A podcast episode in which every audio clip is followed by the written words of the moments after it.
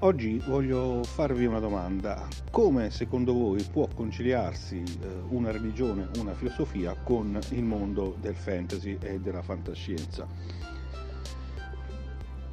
E eh, soprattutto eh, vedere come personaggi leggendari appunto del fantasy possano esistere nella realtà o essere esistiti nella realtà, un fantastico medioevo e soprattutto vedere il tutto alla luce delle ultime rivelazioni della filosofia, della teologia moderna e contemporanea.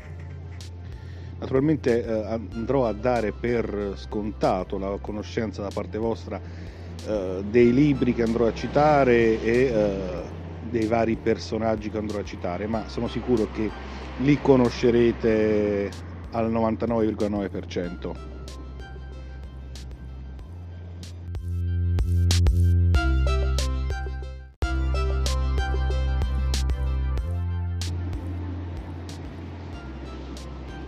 La realtà è superiore all'idea. Questo è uno dei postulati che guidano il pensiero della Chiesa moderna, quella di Papa Francesco. Eh, ne parla proprio Francesco nell'esortazione apostolica Evangelii Gaudium, eh, vi do anche le pagine, del 217 e 237, quando va ad affrontare il tema del bene comune e della pace sociale. All'interno di questo contesto più grande il pontefice postula quattro principi e vedremo poi come possono coniugarsi con la letteratura, il mondo reale la fantascienza e il fantasy. Primo principio, il tempo è superiore allo spazio, questo già mi ha messo in crisi. Secondo punto, l'unità prevale sul conflitto e fin qui ci siamo.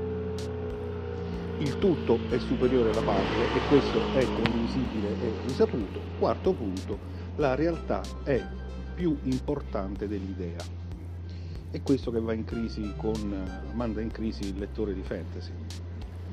Questa insistenza sull'efficacia della realtà eh, per non perdersi nei possibili travisamenti dell'idea è estremamente attuale ed è fortemente presente nel dibattito filosofico contemporaneo in diversi contesti culturali, non soltanto eh, per quel che riguarda la nostra vecchia Europa.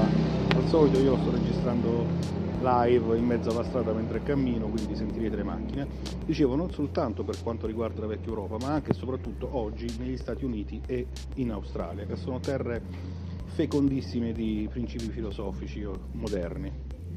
Si parla in questo caso di nuovo realismo, addirittura di un ritorno alla metafisica. La questione che ci viene sbattuta in faccia è esiste un mondo indipendentemente da un soggetto che lo pensa. Eh, la realtà è l'inemendabile, il fatto con il quale mi scontro, eh, che posso provare a comprendere ma che non è a disposizione del mio tentativo di manipolazione, è la realtà.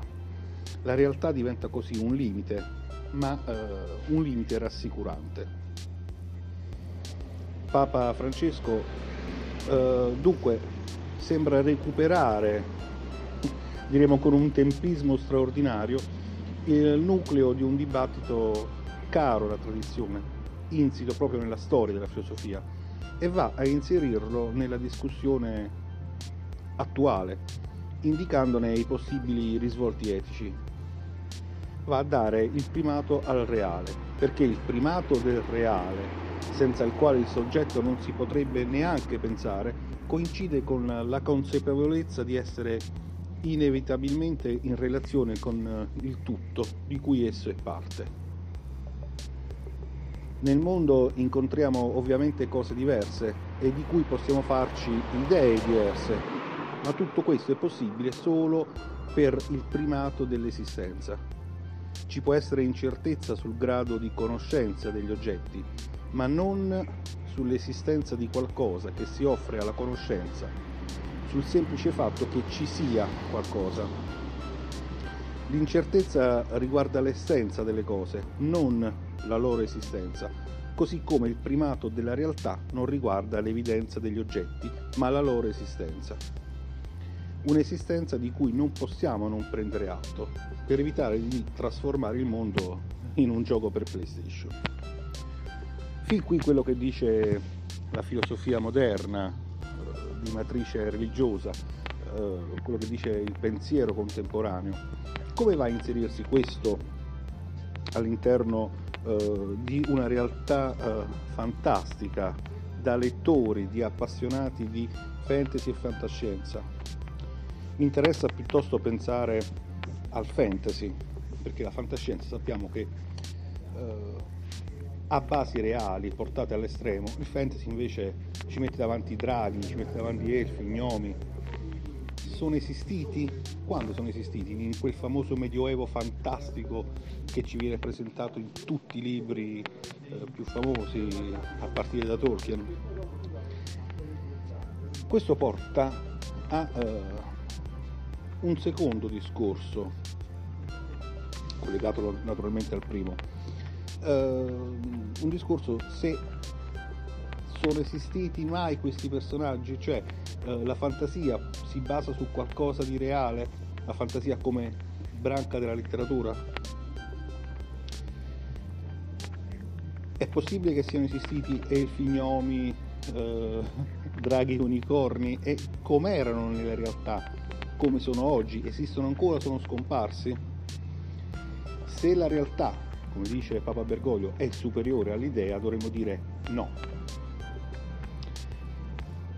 Ogni volta che cerco eh, una fotografia di un elfo, e io vado a cercarla su DeviantArt, eh, sto diventando sempre più preoccupato di quello che mi apparirà davanti.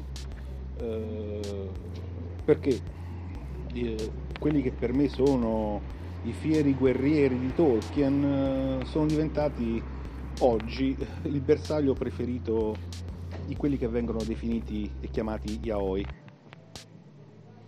Ma in realtà la domanda che mi pongo sempre quando si parla di razze fantasy è se nel Medioevo esistevano, dove sono finiti adesso? E cercando informazioni, leggendo libri, articoli, si può dare una risposta. Ovviamente, e questo Papa Bergoglio lo sa per sicuro, le prove della passata esistenza degli elfi sono state nascoste dal GCM, il grande complotto mondiale, e questo ci sta. Però se gli elfi non esistono più che fine hanno fatto e per quale motivo hanno fatto la fine, sono scomparsi. È naturale che gli archeologi eh, siano parte del grande complotto mondiale e non vi, diremo mai, non vi diranno mai che esistono resti di elfi, a meno che non facciate parte del nuovo ordine mondiale, non vi verrà detto mai niente. E anche gli economisti moderni fanno parte di questo complotto, in realtà solo per la parte relativa al signoraggio.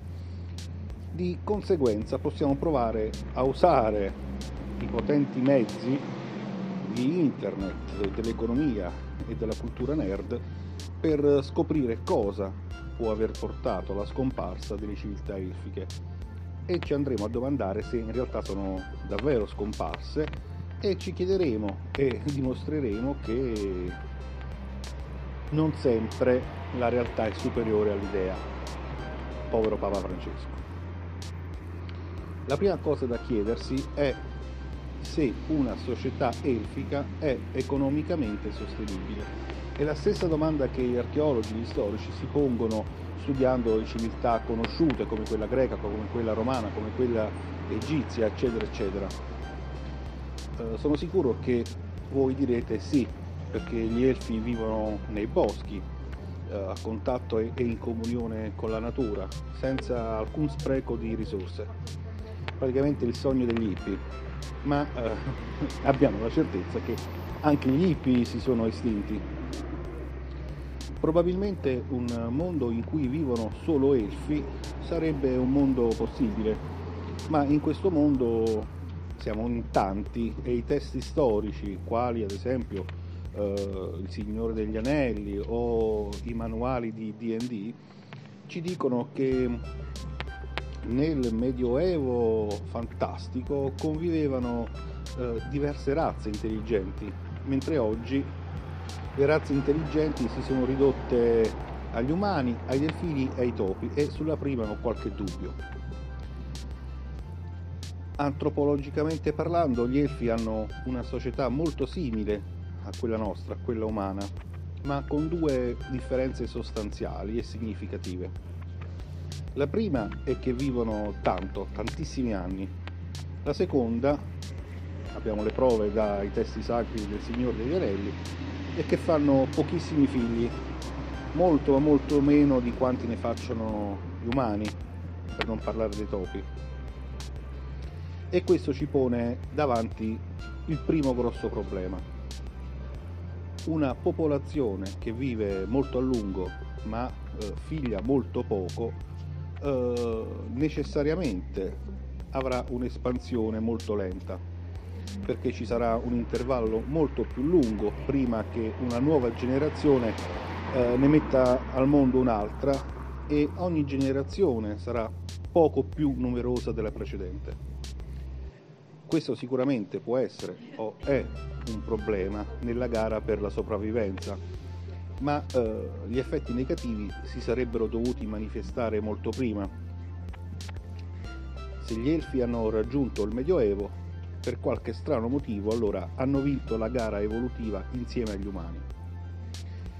Quindi il problema nuovo che sorge in questo istante è come si mantiene una società elfica. Tutti noi abbiamo chiaro il problema delle pensioni, la mia generazione, la nostra generazione, deve mantenere quella precedente e ci sono sempre meno giovani e gli stipendi sono sempre più bassi. Praticamente se non la prossima, quella dopo ancora, parlando di generazioni, non sarà più in grado di mantenere la nostra generazione. E quindi, in poche parole, ci tocca aspettare per andare in pensione, eccetera, eccetera, eccetera. Questo è uh, un bel problema per gli stati occidentali, un problema che si cerca di arginare in modi tanti e diversi. Noi occidentali abbiamo potenti mezzi economici per redistribuire, redistribuire la ricchezza, abbiamo organismi centralizzati per ottimizzare la gestione della previdenza sociale e nonostante questo stiamo ai piedi di Cristo con l'acqua alla gola. Nel Medioevo cosa succedeva? Nel Medioevo, ve lo diranno tutti gli storici di sempre, ovviamente le cose erano molto diverse. Le famiglie facevano tanti figli, molti figli, eh, e quelli che non si li portava via la peste, o non venivano sbranati da un drago, andavano subito a lavorare e quando i genitori erano anziani li accudivano, anche se solo per pochi anni perché la durata della vita era relativamente breve. Ogni generazione era più numerosa, era maggiore della precedente e il ricambio era veloce, eh, anche in condizioni di estrema povertà era possibile mantenere la propria famiglia. La regola era che ogni generazione doveva mantenere la generazione precedente e per un certo periodo di tempo eh, quella successiva, cioè i figli, finché non fossero diventati adulti. E solo in casi rari eh, manteneva tutte e due le generazioni per eh, in ogni caso un periodo di tempo breve. Questo per quanto riguarda gli uomini. E gli elfi? Come abbiamo già detto, gli elfi vivono molto molto a lungo e figliano molto poco. Per comodità eh, diciamo che un elfo vive mille anni, i testi sacri parlano anche di più. Eh? E sempre per comodità facciamo un raffronto tra le fasi della vita di un elfo e quelle di un uomo. Facciamo una divisione per 10, quindi portiamo l'età massima dell'uomo a 100 anni.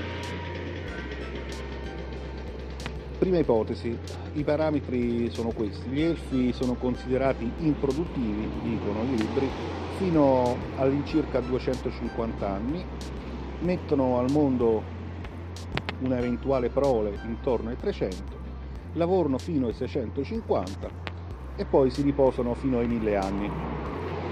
Per quanto riguarda gli uomini sarebbero 25 anni, 30 anni, 65, 100.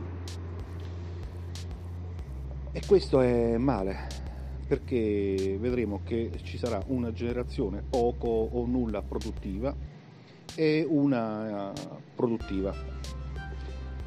Ogni generazione, in questo caso, parlando di elfi, dovrà mantenerne almeno due, addirittura per alcuni periodi tre generazioni. Questo è un calcolo molto, troppo semplificato, nel senso che ci stiamo rifacendo agli standard umani eh, ossia che si inizia a lavorare intorno ai 25 anni se siamo fortunati, si hanno figli se siamo fortunati intorno ai 30 e si va in pensione a 65, 66, 67 anni. Però dobbiamo parlare del Medioevo. Nel Medioevo a 15 anni eri già un uomo, a 20 crescevi tuo figlio e l'università non c'era, se non per pochissimi. Quindi eh, andiamo a cambiare la situazione ipotizziamo che i piccoli elfetti a 150 anni inizino a lavorare. Intorno ai 200 trovino un'anima gemella e a causa delle scarse conoscenze sul controllo delle nascite nel Medioevo abbiano subito dei figli. A 650 anni eh, vanno a finire la loro vita lavorativa e hanno lavorato in questo caso 500 anni e inizino a godersi la famiglia. La situazione va un po' meglio, ma nemmeno tanto, perché in questo caso ogni generazione dovrà mantenerne una per alcuni periodi e uno e mezzo per altri periodi. Potrebbe farcela con un sistema di gestione integrato, con tassazioni corrette, una forte e buona produttività soprattutto con l'immissione di forze fresche sul mercato del lavoro e una politica orientata ai giovani. Praticamente sto dicendo quello che servirebbe all'Europa di oggi. Eh? Ma stiamo parlando di un mondo fantasy, di un regno elfico. E tutto ciò è possibile? No. Gli umani ce l'hanno fatta, più o meno, ma gli umani avevano a disposizione delle leve in più. La prima è che fino a qualche anno fa figliavano come i topi, come i conigli. La seconda è che, come ci dà esempio James Dean, morivano, schiattavano tutti quanti giovanissimi. Gli elfi potrebbero farcela, ma la loro razza deve raffrontarsi con una serie di problematiche pesanti. Dicevamo, la prima è la bassa natalità, che non sarebbe un problema di per sé, il problema è quando questa bassa natalità impatta sull'output eh, economico.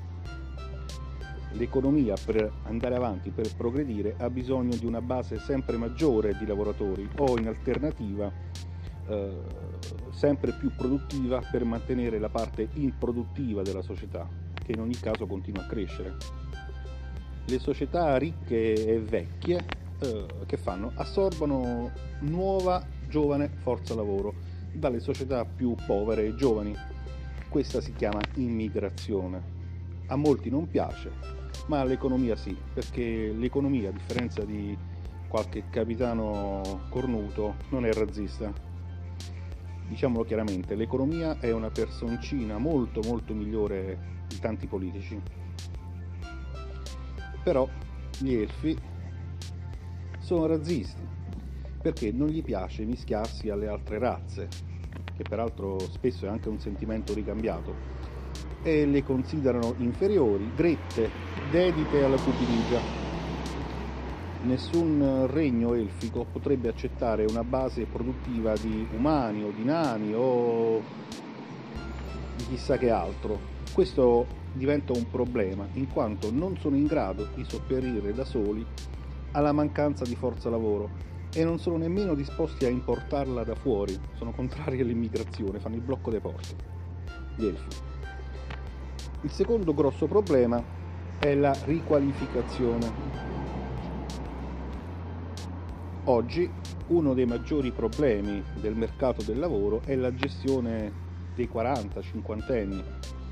Riqualificare persone che per tutta la vita hanno fatto qualcosa e insegnargli da zero spesso qualcosa di nuovo e che non hanno mai visto, e questo viene fatto per renderli nuovamente produttivi, è una sfida enorme perché la tecnologia cambia e bisogna continuamente ripartire da zero.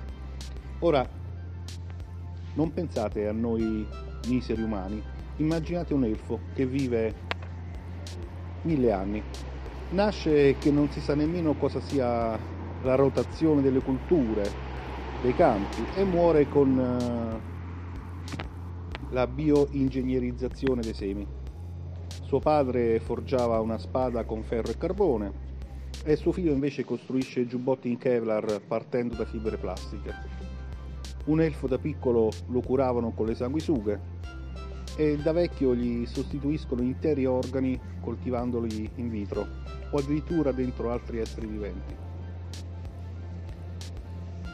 Un elfo giovane che fa? Tirava le frecce ai goblin. Eh, da vecchio invece utilizza droni invisibili che uccidono persone teleguidate a distanza. Un po' dei golem in effetti, ma non cambia, non cambia molto. Da bambino un elfo ha ricevuto una lettera portata a cavallo da un corriere. Da anziano si preoccupa che tutta la sua corrispondenza, che viaggia istantaneamente in ogni punto del mondo, sia spiata da un altro regno elfico straniero. Da ragazzino in tutto il suo villaggio c'era un solo libro in mano al capo villaggio da anziano eh, si porta in tasca tutta la conoscenza prodotta dall'umanità su un telefono o su un, un, lettore digitale, anche se poi alla fine anche gli elfi anziani usano il telefono per guardarci le foto dei gatti. E non parliamo dei, ma- dei medici elfici, degli ingegneri, eh, di tutte le categorie che producono scienza e devono ripartire da zero ogni volta. Ovviamente i grandi geni avrebbero dei vantaggi, cioè se Leonardo fosse vissuto 500 anni ne avremmo beneficiato tutti, ma la media della popolazione naturalmente no. La media è restia al cambiamento e farlo di continuo è un costo e una difficoltà enorme. Ancora una volta, pure questo non è un problema di per sé, lo diventa quando c'è concorrenza, ad esempio con le altre razze. Noi abbiamo sempre forgiato le spade così e gli umani intanto stanno sviluppando le canne da fucile rigate. Noi abbiamo sempre coltivato queste cose in questo modo e gli umani intanto stanno sviluppando il concime chimico. Noi ci siamo sempre curati con le erbe e gli umani intanto sono arrivati alle amputazioni e alla legatura dei vasi sanguigni. Noi abbiamo sempre avuto i carri con due cavalli e intanto gli umani eh, hanno creato le ferrovie.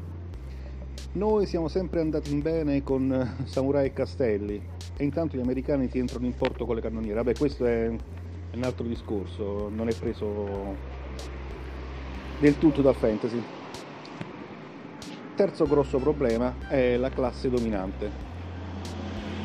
Il fatto di vivere pochi anni ha sì lo svantaggio che se qualcosa va bene te lo godi per poco, ma ha anche il vantaggio che se qualcosa va male lo mandi a farsi friggere, lo subisci per poco. Invece gli elfi, se per sfiga si beccano un re incompetente, se lo devono tenere per almeno 600 anni.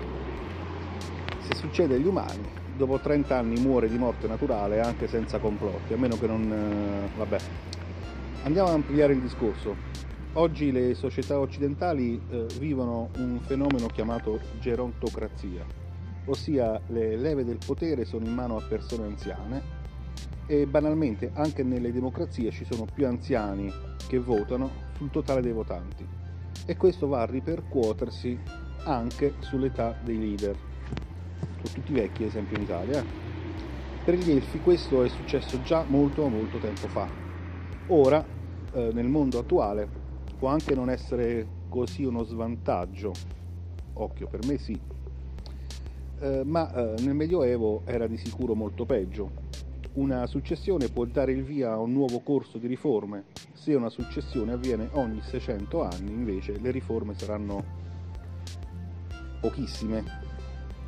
Se la classe dirigente è sostituita per ereditarietà o per elezione, dove conta il voto alla fine degli anziani, le modifiche della società saranno legate al ricambio generazionale e andrà a ripercuotersi sulle scelte politiche, economiche, sulla produttività e sulla previdenza sociale. In una prima fase medievale gli elfi quindi sono meno produttivi perché sono di meno e i lavori sono a basso impatto tecnologico, conta più il fisico, tipo coltivare i campi o forgiare spade elfiche. In una seconda fase sono meno produttivi perché eh, rimangono indietro, non tanto come tecnologie, ma come adozione delle stesse tecnologie. Quindi prima lentamente, poi sempre più velocemente, il mondo intorno agli elfi è cambiato ma loro non sono stati in grado di seguirlo, bloccati principalmente dal razzismo, da una classe dirigente sempre più conservatrice, da una natalità bassissima e da una bassa produttività pro capite. Quindi le società elfiche hanno iniziato a declinare, schiacciate dalle rampanti civiltà umane, e anche dagli gnomi secondo me, eh, ma poi ne parliamo in un'altra puntata. Quindi immaginatevi il giovane elfo Lenawin che torna a casa dopo un turno massacrante nei campi. Trova la moglie bellissima, la bella Elaine. Si salutano appena perché lei deve cucire tuniche, mentre il marito si riposa giusto qualche minuto prima di andare a caccia per mantenere i figlioletti e i due genitori anziani. Il nostro giovane Lenawin penserà che gli umani hanno gli allevamenti, allevamenti intensivi, ma il re ha detto che siamo sempre vissuti bene in comunione con il bosco. Poi guarda la moglie e la moglie se ne accorge. Anche io vorrei, amore mio, ma sono in ritardo con le consegne e dopo devo produrre delle ceramiche e poi non possiamo rischiare di avere un altro figlio dovresti mantenere da solo sei persone per chissà quanti anni, perché alla fine questo schiatta fra 500 anni. Il nostro giovane elfo Lenawin eh, sospira e si prepara ad uscire. Fuori c'è il suo amico Melenlas, bel nome, che lo aspetta, anche lui stanco del turno pomeridiano, in eh, miniera a scavare metallo.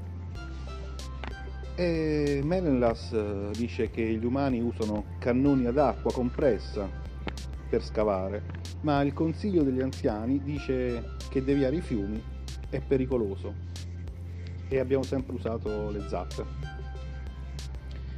Così Menelaus eh, e il giovane Lenwin eh, si incamminano pensando che faranno questa vita, di, questa vita per eh, almeno i prossimi 400 anni.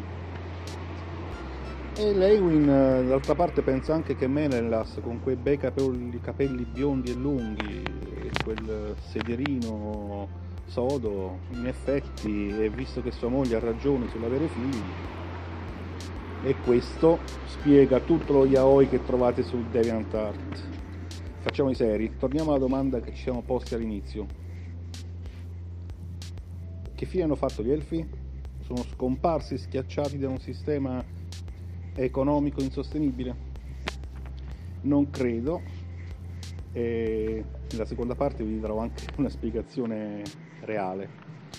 Eh, perché fino ad ora ci siamo concentrati sugli svantaggi della lunga vita, svantaggi economici soprattutto, ma ci sono altresì dei vantaggi non indifferenti che si sposano bene con la filosofia elfica e con i loro tratti negativi.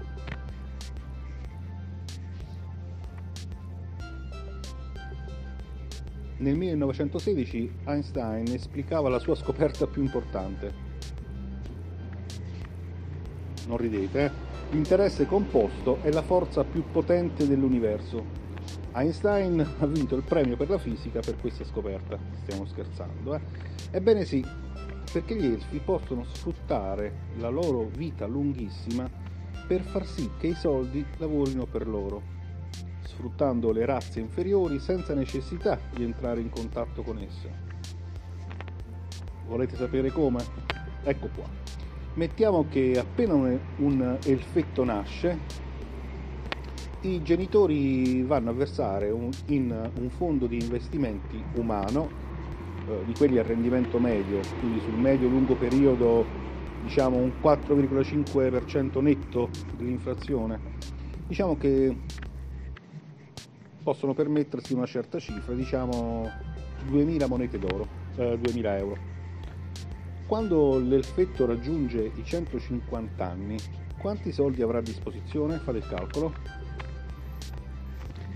Vabbè, lo dico io, all'incirca un milione e mezzo di monete d'oro. E eh, questo semplicemente con un investimento iniziale nemmeno troppo esoso. Immaginate per eh, chi può permettersi cifre maggiori.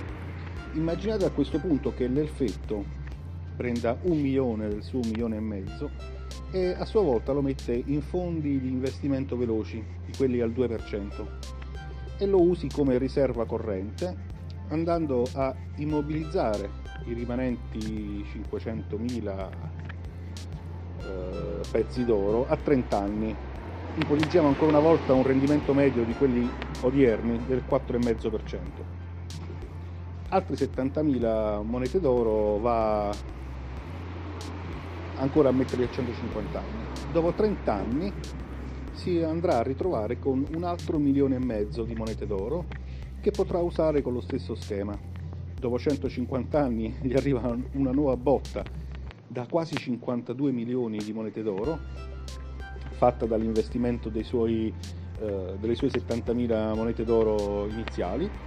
E tutto questo perché semplicemente i suoi genitori gli hanno messo 2000 pezzi d'oro in banca quando è nato e andate a immaginare il tutto con uh, investimenti appena un po' maggiori da parte degli elfi un po' più ricchi. La verità è eh, che gli elfi hanno mantenuto il loro sistema politico, sociale ed economico non perché sono una società statica, ma perché a causa della loro lunga vita se ne strafottono di tutto il resto. E questo riassume la filosofia elfica rispetto al denaro per loro l'oro viene utilizzato per farci i ninoli e decorazioni, bon. Quindi ancora una volta, dove sono finiti gli elfi?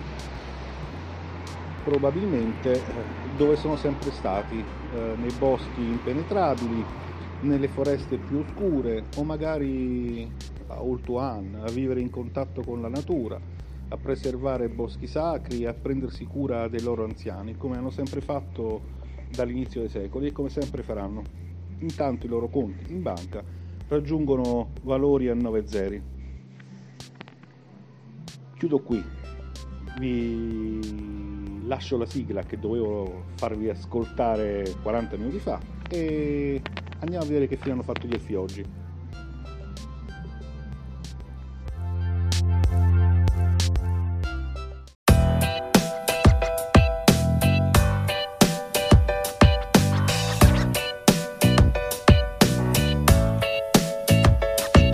Punto fermo. Podcast di libri, cinema e curiosità. Benvenuti a questa nuova puntata e buon ascolto.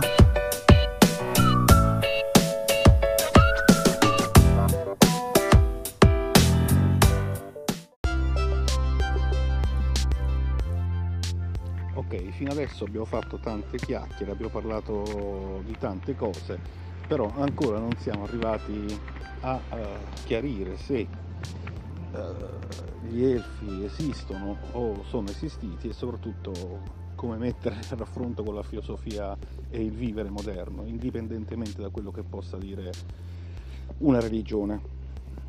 E vabbè, allora diciamolo apertamente, gli elfi esistono, o perlomeno esistono gli elfi moderni. E indovinate dove sono? Non nelle verdi vallate irlandesi, non eh, nella natura meravigliosa della Nuova Zelanda, ma proprio qui in Italia. Vivono sui monti, in casette di pietra senza luce e senza acqua, eh, vivendo, seguendo i ritmi della natura. Si ispirano, o perlomeno forse Tolkien si ispira a loro, loro si ispirano a Tolkien, anche se eh, parlando con loro eh, non tutti hanno letto i libri Tolkien. Soprattutto rifiutano il consumismo, rifiutano il superfluo e sono giovani, arrivano da tutta Europa fino qui in Italia. E non ve l'aspettereste eh, di trovare gli elfi a mezz'ora di treno da Bologna, in località Porretta Terme. E sono proprio quelli dell'ente per il turismo a metterti sulle tracce degli elfi. Eh, per giunta senza neanche quella punta di stupore che coglierebbe chiunque si sentisse rivolgere la domanda in paese mi scusi dove trovo la Valle degli Elfi? Fino a una trentina di anni fa almeno eh, i forestieri di passaggio a Porretta Terme, che è in Italia, semmai si domandavano eh, dove fosse la pensione Miramonti, dove fossero le sorgenti di acqua sulfurea e nove volte su dieci erano coppie straniere, quasi tutti tedeschi, eh, di una certa età, in cerca di quiete eh, lontano dalla routine, lontano soprattutto dai nipotini e figli rompiscatole. A un certo punto però proprio questi nipoti a cui eh, si ci era quasi rassegnati nello scenario cittadino, eh, quei giovani con capelli colorati, con i dread in testa, con il piercing infilato da tutte le parti, anche in faccia, hanno cominciato a popolare, eh, prima a cadenza stagionale, quelle stesse contrade, riversandosi dalla stazione di Bologna con i loro zaini gonfi, eh, salve poi eh, sparire dalla scena, perdersi nella boscaglia. Tutti con eh, mi scusi per la Valle degli Elfi e così ci si sono abituati pure quelli della Proloco, che siccome questi elfi erano una realtà e non una fantasia, bisognava pure farsene una ragione e considerarli come un'attrattiva del posto. Addirittura se ci andate oggi, la locandina pubblicitaria di un centro di equitazione bello grande, eh, per rendere più appetibile la sua offerta di trekking a cavallo, nella meravigliosa valle lì dietro, recita che di particolare importanza è il passaggio da Casa Sarti e Pianizzi, dove da circa 30 anni si è insediato il pittoresco popolo degli Elfi con eh, lo scopo di ricreare una civiltà eh, dall'economia di un tempo è ormai perduta. Tanto più che i vecchi, quelli che sull'Appennino ci vivono d'estate, d'inverno, li hanno, come dire, eh, li hanno adottati con benevolenza questi elfi che in alto, ma proprio in alto sui monti, hanno rimesso in sesto le case di pietra dove un tempo vivevano con tanto di stalle annesse. Vivono immersi nella natura, il che naturalmente non significa che eh, questi elfi siano lì a due passi, non basta un pullman, c'è da scendere, poi girare dietro quella casa e poi ancora inoltrarsi nel bosco e soprattutto salire, inerpicarsi tra radici aggrovigliate e muschi insidiosi per tutto un grosso pendio, finché finalmente respirate a pieni polmoni e vi coglie la consapevolezza del rumore bianco urbano che non c'è più. Camminando per i boschi vi troverete a imbattervi in un elfo eh, seduto su un tronco completamente nudo, con un cappello di feltro stile Peter Pan, che vi saluterà amichevolmente, mestamente. Vi potrà capitare anche di sentire arrivare un cavallo al galoppo, e a cavalcarlo a pelo una figura muscolosa simile a un bronzo di Riace, con lunghi capelli al vento e un costumino alla Tarzan. In realtà non sono proprio gli elfi dei film. Eh, quando tornerete a casa racconterete di essere stati sull'Appennino tosco-emiliano, in località delle tante che si affastellano lungo i declivi eh, di quelle montagne e potrete raccontare che quella è finalmente la ritrovata Valle degli Elfi. anche per questi strani tizi che hanno fatto una scelta tanto radicale e se ne sono andati a vivere lassù, dove state, ok, si vive, ma d'inverno si gela e in che condizioni poi vivono? E questo è nocciolo, il nocciolo della questione. Il posto è fuori dallo spazio e dal tempo, è tutta un'altra cosa rispetto non solo alle città, ma anche a quei tranquilli paeselli da resort estivo però tornerete a casa con l'impressione di essere diventati un po' più elfi.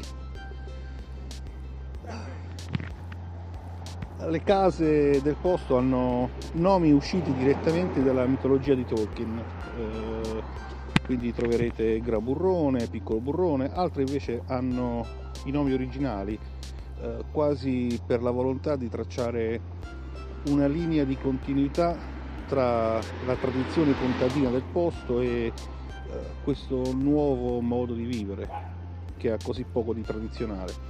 Una delle case più grandi è già citata prima, è Casa Sarti. Se non è la più grande, forse una delle più grandi, eh, perché dispone di maggior terreno. Ah, attenzione, i, cor- i terreni sono dati in concessione direttamente eh, dall'ente montano a 4 lire Uh, le altre case e casette si sono limitate a prendere appezzamenti più piccolini, più ridotti, sempre avuti dall'ente montano e chiesti in prestito, mai strappati direttamente alla natura.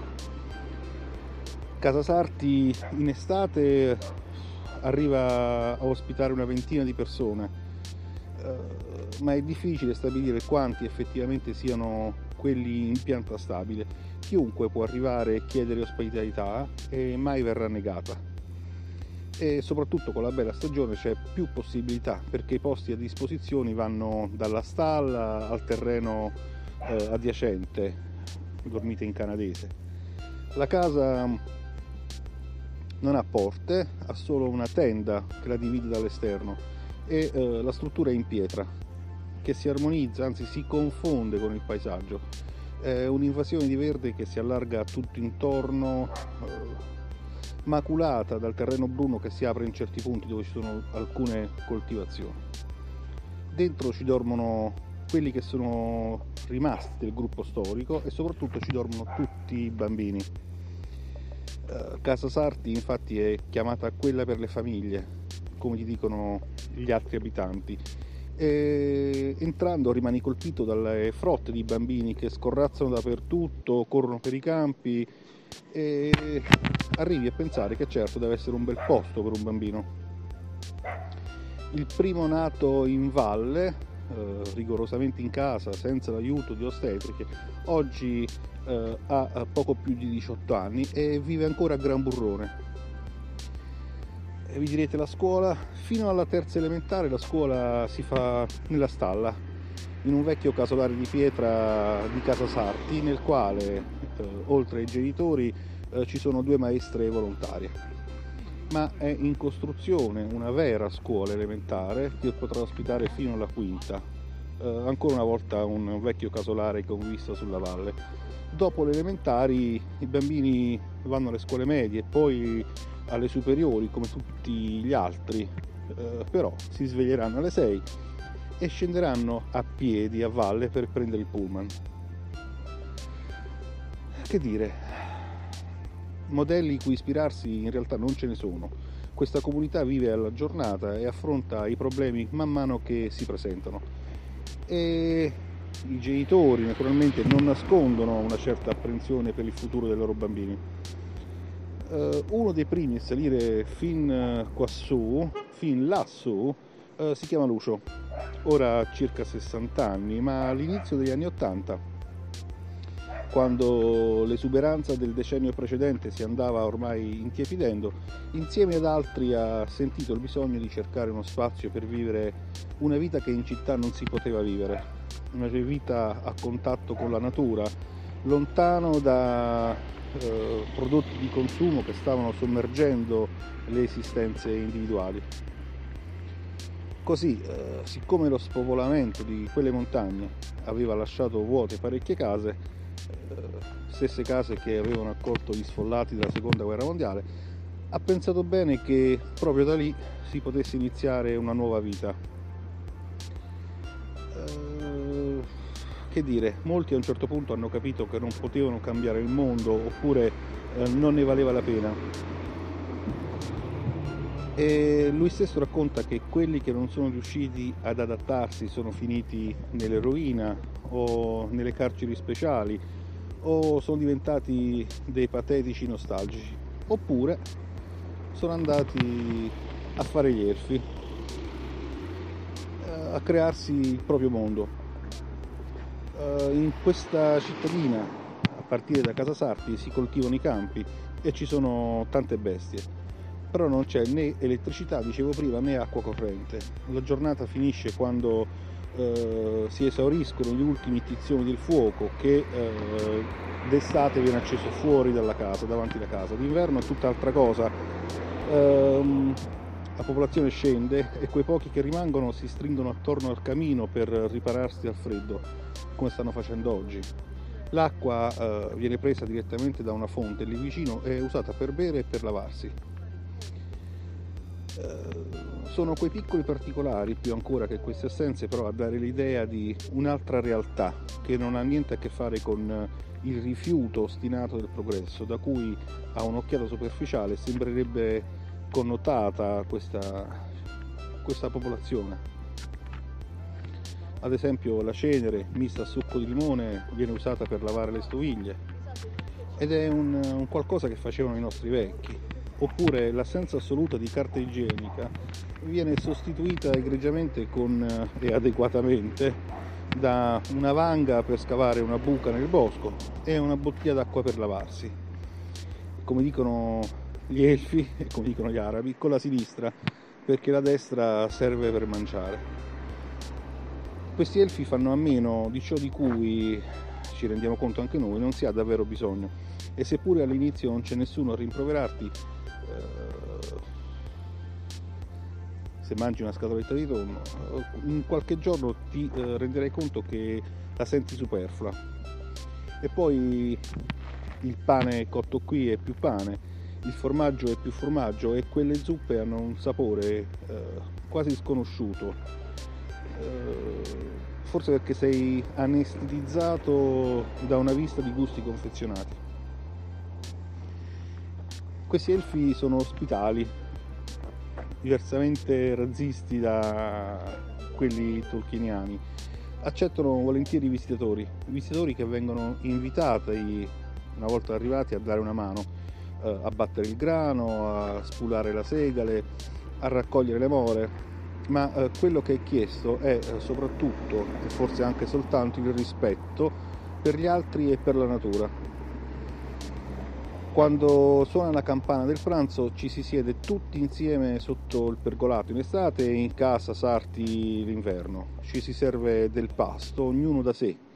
Eh, e ognuno da sé dovrà poi occuparsi di lavare piatti e stoviglie. I rifiuti sono naturalmente organici e vengono usati per produrre concime. Quei pochissimi inorganici eh, li si consegna al primo che scenderà a valle poi si aspetta il plenilunio per fare festa, una volta al mese. Tutti gli abitanti della comune, di questa eh, località, di questa valle si ritrovano a far festa per la luna e diventa questa l'occasione per scambiarsi prodotti, novità, ballare, fare due chiacchiere, arrivano da tutta la zona. Eh, momento stesso che suona il corro per chiamare la dunata, chi in quel momento detiene il bastone della parola potrà parlare e esporre le proprie idee sull'andamento della comunità. Dopodiché passa la parola al vicino e si discute fino a che non vengono prese le decisioni di gestione della comunità e del caso. Una ragazza che conosciamo, Francesca, ha vissuto con il suo ragazzo due anni in un'altra comunità simile, in un altro comune, poi Uh, è finita la storia con uh, il compagno e lei è venuta qui fra gli elfi. E anche i suoi genitori vengono ogni tanto a trovarla prendendo il treno da Bologna.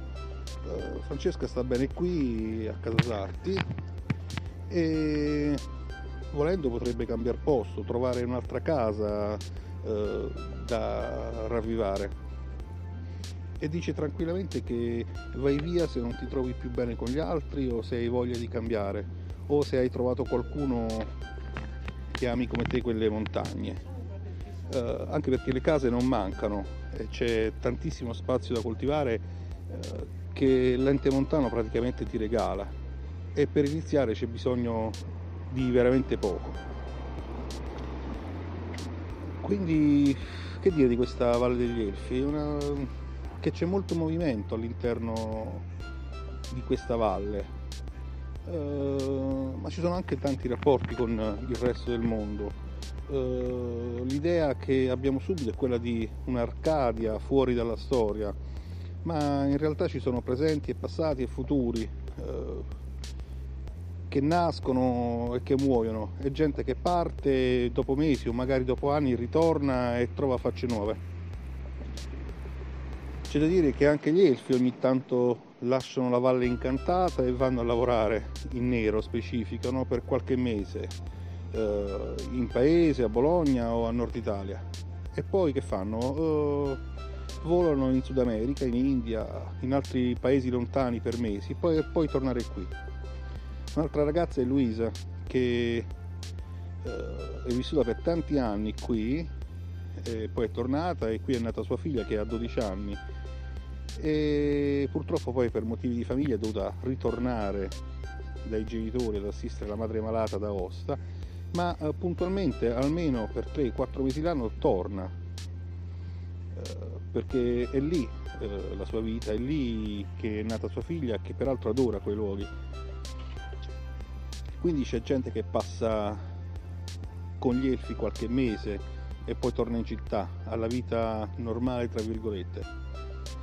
Vanno a purificarsi e nessuno li accusa di essere solo una specie appena più elaborata di turisti. Eh, del resto vengono ad aiutare eh, si coprono della stessa polvere e non si lamentano. E quindi va bene va bene a tutti.